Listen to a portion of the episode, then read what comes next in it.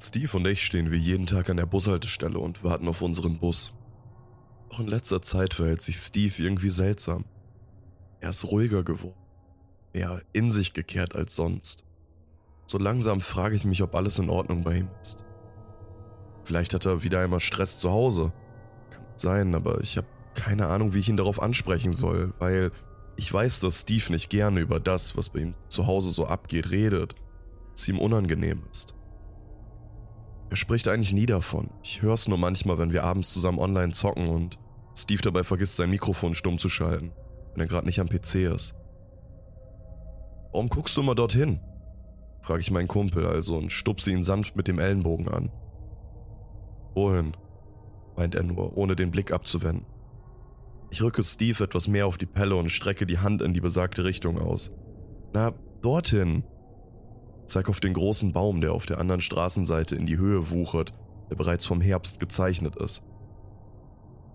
Er sieht mich an, sagt Steve, beiläufig, aber mit einem komischen Unterton in der Stimme. Ich buxiere fragend die Augenbrauen nach oben und schaue meinen Kumpel leicht verdattert an. Der Baum sieht dich an? hake ich ungläubig nach. Steve schüttelt den Kopf. Nicht der Baum, mein Kumpel streckt seinen Finger aus und als ich ihm folge, sehe ich nur diesen blöden Baum. Viel mehr ist dort nicht. Ein Baum und dahinter ein Feld und ein paar Strommasten. Dort ist doch ne... Der Rabe dort zwischen den Ästen. Unterbricht mich Steve. Als ich meine Augen zusammenkneife, erspähe ich doch tatsächlich ein schwarzes Federvieh. Der Rabe sitzt leicht verborgen zwischen den bunten Blättern auf einem knochigen Ast. Es macht wirklich den Anschein, dass der Vogel in unsere Richtung guckt. Oh, sage ich. Füge ein. Ist mir noch gar nicht aufgefallen. Hinzu. Ja. Ganz offensichtlich ist er mir nicht aufgefallen, sonst hätte ich mir den Kommentar mit dem Baum natürlich sparen können. Beobachtet mich schon eine Weile, flüstert Steve plötzlich. Seit ein paar Tagen. Fünf, um genau zu sein. Der Vogel beobachtet dich seit fünf Tagen? Wiederhole ich skeptisch und versuche mich gleichzeitig daran zu erinnern, seit wann genau Steve sich komisch verhält. Wahrscheinlich seit fünf Tagen. Könnte hinkommen, obwohl da ein Wochenende dazwischen liegt.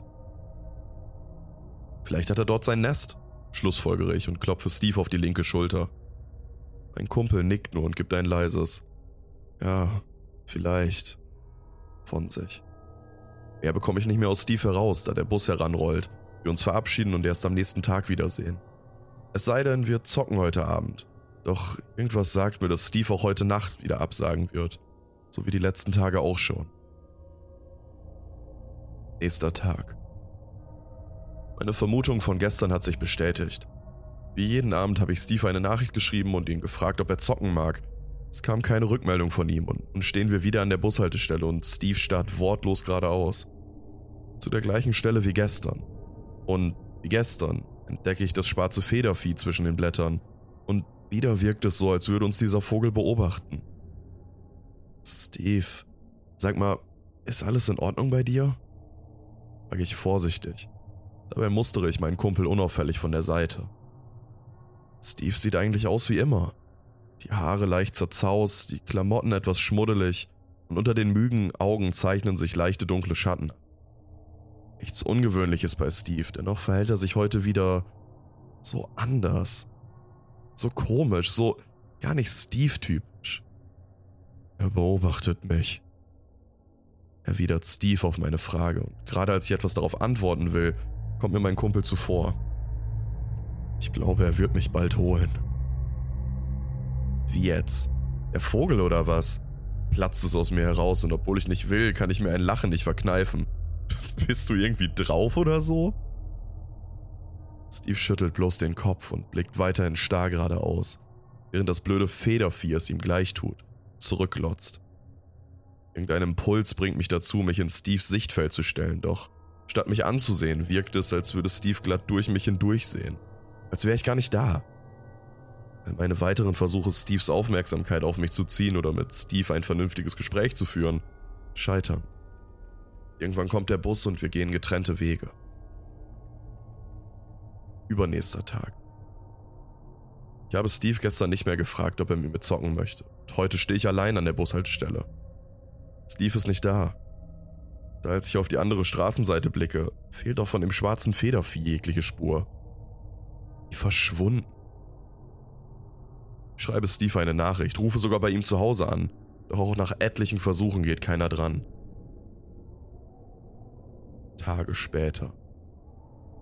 Das nächste Mal, als ich den Raben wiedersehe, ist an Steves Beerdigung. Das schwarze Federvieh sitzt auf einem der Grabsteine und sieht mich an. Ich starre zurück.